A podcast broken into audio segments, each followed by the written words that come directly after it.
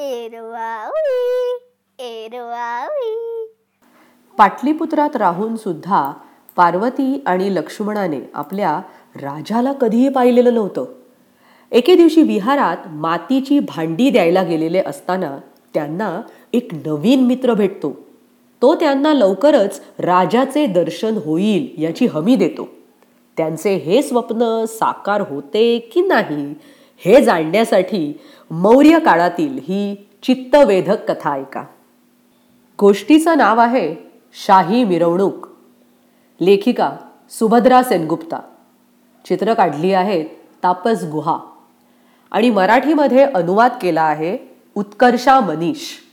हे प्रथम बुक्स प्रकाशनाचं पुस्तक आहे. पहाटेच्या वेळी पार्वती आणि तिचा भाऊ लक्ष्मण आश्रमाच्या उंच प्रवेशद्वारातून आत आले. त्यांचे वडील कुंभार होते. ती दोघं मातीची भांडी ताटं वाट्या आणि पेले द्यायला आले होते. टोपली ठेवत पार्वतीने अंगणात नजर फिरवली. अंगणाच्या भोवती एका ओळीत छोट्या छोट्या खोल्या होत्या. तिने विचारलं इथे सर्व बौद्ध भिक्षू राहतात का? लक्ष्मणाने उत्तर दिलं हो ते या खोल्यात राहतात आणि त्या भगवान बुद्धाच्या देवळात प्रार्थना करतात. या जागेला विहार म्हणतात. टोपल्या घेऊन ते स्वयंपाकघरात गेले. तिथे भगवी वस्त्रे परिधान केलेले दोन बौद्ध भिक्षू स्वयंपाक करत होते. तुम्ही कुंभाराची मुलं दिसताय त्यातला एक म्हणाला. तुम्ही विहारात प्रथमच आलात ना? हो लक्ष्मण म्हणाला. ही जागा फारच सुरेख आहे. तुमच्या इथे बागा आहेत तलाव आहेत. आणि एक आमराईसुद्धा आहे. पार्वतीने वाक्य पूर्ण केलं. तुम्ही देऊळ जरूर पहा. असं बोलत बौद्ध भिक्षूने त्यांना मूठभर तांब्याची नाणी भांड्यांची किंमत म्हणून दिली. तिथे तुम्हाला कोणीतरी चित्तवेधक व्यक्ती भेटू शकते असं तो काहीसं गूढ हास्य करत म्हणाला. देवळाच्या प्रासादामध्ये प्रवेश केल्यावर त्यांचे डोळे आश्चर्याने चमकले. ती नयनरम्य जागा होती. तिथले लाकडी खांब अतिशय नाजूक नक्षीकामाने कोरलेले होते. तिथल्या भिंतीवर अतिशय सुंदर चित्रे रेखाटली होती. तर जमिनीवर विणलेल्या मऊ चटया अंथरलेल्या होत्या. समोरच बुद्धाची मूर्ती होती. बुद्धाच्या पादुका एका गोल दगडात कोरलेल्या होत्या. त्यांना फुलांनी सजवले होते व त्याच्या पुढ्यात सुगंधी अगरबत्तींचे तबक ठेवले होते. त्या मूर्तीच्या समोर एक माणूस हातातील जपमाळ फिरवत बसला होता. त्याने सुती अंतरीय धोतरासारखे बांधले होते तर मलमलचे उत्तरीय शालीसारखे वरच्या अंगाला लपेटलेले होते. त्याच्या गळ्यात कानात आणि हातात सोन्याचे दागिने होते. मुले आल्याची चाहूल लागताच त्याने त्याचे डोळे उघडले. माफ करा आम्ही तुमच्या प्रार्थनेत बाधा तर नाही ना आणली? पार्वतीने पटकन विचारलं. तो माणूस हसला. नाही. तुम्ही दोघं इथे काय करत आहात? आम्ही आश्रमाच्या स्वयंपाकघराकरिता भांडी घेऊन आलो आहोत. आमचे वडील कुंभार आहेत लक्ष्मणने सांगितलं. तो माणूस म्हणाला हां म्हणजे तुम्ही चाकावर काम करू शकता का? आम्ही प्रयत्न करतो पार्वती मान हलवत म्हणाली. पण आमची भांडी वाकडी तिकडी होतात. लक्ष्मण हसत म्हणाला मला खरं तर पार्वती पुढे सांगत होती भांडी रंगवायला आवडतात. मी चुनखडी पांढरा रंग म्हणून वापरते तर काळा रंग म्हणून समईची काजळी वापरते. आणि तू काय रंगवते? त्या माणसाने कुतूहलाने विचारलं. फुलं आणि ढग पानं आणि पक्षी पार्वती एकदम अशी तंद्रीत बोलत होती. सुस्कारा टाकत तो माणूस म्हणाला जर मला तुझ्यासारखं रंगवता येत असतं तर? मला फक्त तलवारीने युद्ध करता येतं. म्हणजे तुम्ही बौद्ध भिक्षू नाही तर? त्या माणसाने नकारार्थी मान हलवली. मी सैनिक होतो पण मी आता लढणं थांबवलंय कारण मी भगवान बुद्धांच्या शिकवणीला मानतो.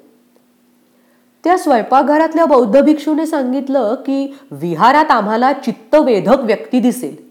तुम्हीच ती महत्वाची व्यक्ती का?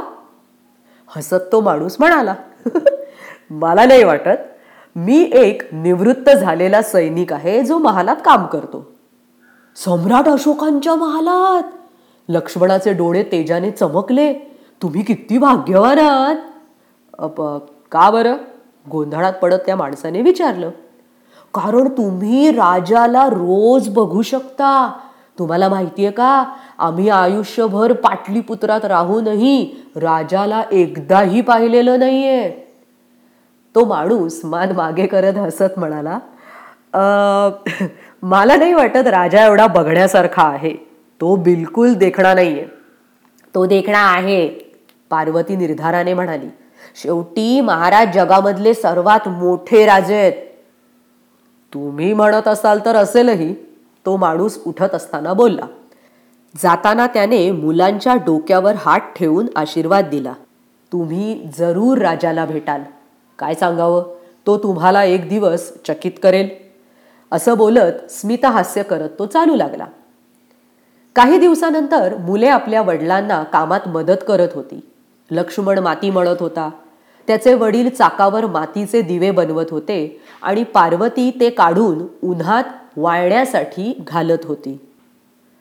अचानक त्यांचा मित्र केशव धावत ओरडत आला. हे लवकर या! एक शाही मिरवणूक या दिशेने येते. केशवने सांगितलं सम्राट अशोक आणि महाराणी महादेवी आश्रमात प्रार्थना करण्यासाठी येत आहेत एका क्षणातच ती सर्व आश्रमाच्या रस्त्याने धावत सुटली. सर्वजण रस्त्याच्या कडेला उभं राहून शाही मिरवणूक डोळे फाडून पाहत होते. सर्वप्रथम भालाधारी शिपाई आले. त्यांच्या पाठून डौलदार घोडे रथ खेचत येत होते. आणि काय आश्चर्य! काही शिपाई स्त्रियांची टोळी पुढे येत होती. त्यांनी अंगरखे आणि विजारी जोडे टोकदार टोप्या घातल्या होत्या आणि त्यांच्याकडे तलवारीही होत्या. शिपाई स्त्रिया पार्वती आश्चर्यचकित झाली. तुला माहीत नव्हतं? केशव हसत बोलला. शिपाई स्त्रिया राजाच्या संरक्षक असतात. त्या पहाडी भागातून येतात आणि त्या रणधुरंधर असतात. नंतर ढोल वाजवणारे ढोली आले. आणि त्याच्या पाठोपाठ एक मोठा हत्ती डोलत आला. त्याचे कान व सोंड रंगवलेले होते. हत्तीच्या पाठीवर एक अंबारी होती. सम्राट अशोक आणि त्याची राणी त्यात बसले होते.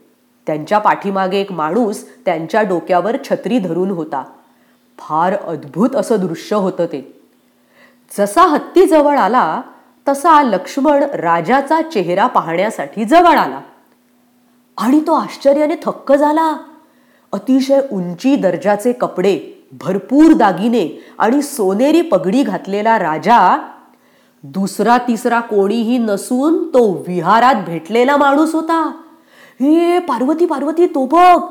लक्ष्मण ओरडला तो तो विहारात भेटलेला मित्र. ती दोघं आनंदाने ओरडत उड्या मारत होती. त्या आवाजाच्या दिशेने सम्राट अशोकाने पाहिलं. मुलांना ओळखताच तो त्यांच्याकडे बघून हसला आणि त्याने हात हलवला. मुलांना अतिशय आनंद झाला. विस्मयचकित होऊन केशव म्हणाला अरेच्या आता महाराजांनी तुमच्याकडे पाहून हात केला? तुम्ही त्याला भेटलायत काय? हो विहारात. त्यांनी आम्हाला आशीर्वादही दिला. किती विलक्षण आहे नाही? पार्वती आणि लक्ष्मण अत्यानंदाने नाचत होते. नशिबानात हेवा करत? केशव म्हणाला. काय मुलांनो आवडली का गोष्ट? सम्राट अशोकाच्या अतिशय मोठ्या भारदस्त इतिहासातील ही एक छोटीशी गोष्ट होती. आता आपण बघूया इतिहासातील काही रोचक घटना. दोन हजार तीनशे वर्षांपूर्वी पहिला मौर्य सम्राट अशोक वर्धन याच्या काळात पार्वती आणि लक्ष्मण ही मुलं पाटलीपुत्र येथे राहत होते. आज ते शहर बिहारमधील पाटणा म्हणून ओळखलं जातं. बौद्ध धर्माचा स्वीकार केल्यावर सम्राट अशोकाने युद्ध थांबवले. कलिंगाच्या लढाईतला रक्तपात आणि विनाश बघितल्यावर राजा अशोक बुद्धाचा अनुयायी बनला. भारतीय प्रजासत्ताकाचे प्रतीक असणारा अशोक स्तंभ त्याच्याच काळात कोरला गेला. त्या स्तंभावर अशोक देवनम प्रियदस्सी असे त्याचे पूर्ण नाव कोरलेले आहे. अशोक जो देवांना प्रिय आहे आणि जो दिसायला चांगला आहे असा त्या नावाचा अर्थ होतो. अशोकाने पहिला स्तूप बांधला. बौद्ध धर्माचे लोक या गोलाकार इमारतीला पवित्र मानतात. आजही जगातला सर्वात प्राचीन स्तूप मध्य प्रदेशातील सांची येथे बघायला मिळतो. मौर्य काळातले लोक काय खात असत? आपण आज ज्या गोष्टी खातो त्यातल्या कित्येक गोष्टी ते खात होते. उदाहरणार्थ गोड भात दुधाची खीर पोळी किंवा आपण त्याला रोटी म्हणतो पुरी तूप दही आणि अगदी लोणचं सुद्धा. तीन प्रकारची वस्त्रे ते वापरत. अंतरीय जे धोतर किंवा लुंगीसारखं कमरेभोवती गुंडाळलं जायचं. त्यावर कायाबंध हे पट्टीसारखं वस्त्र अंतरीय घट्ट बांधण्यासाठी वापरत. उत्तरीय हे शालीसारखं असून ते शरीराच्या वरच्या भागावर लपेटलं जायचं. गोष्ट संपली पण. तुम्हाला पण अजून गोष्टी ऐकायच्या आहेत ना? मग या. W W W dot books that speak dot com वर भेटूया. एरवावी एरवावी.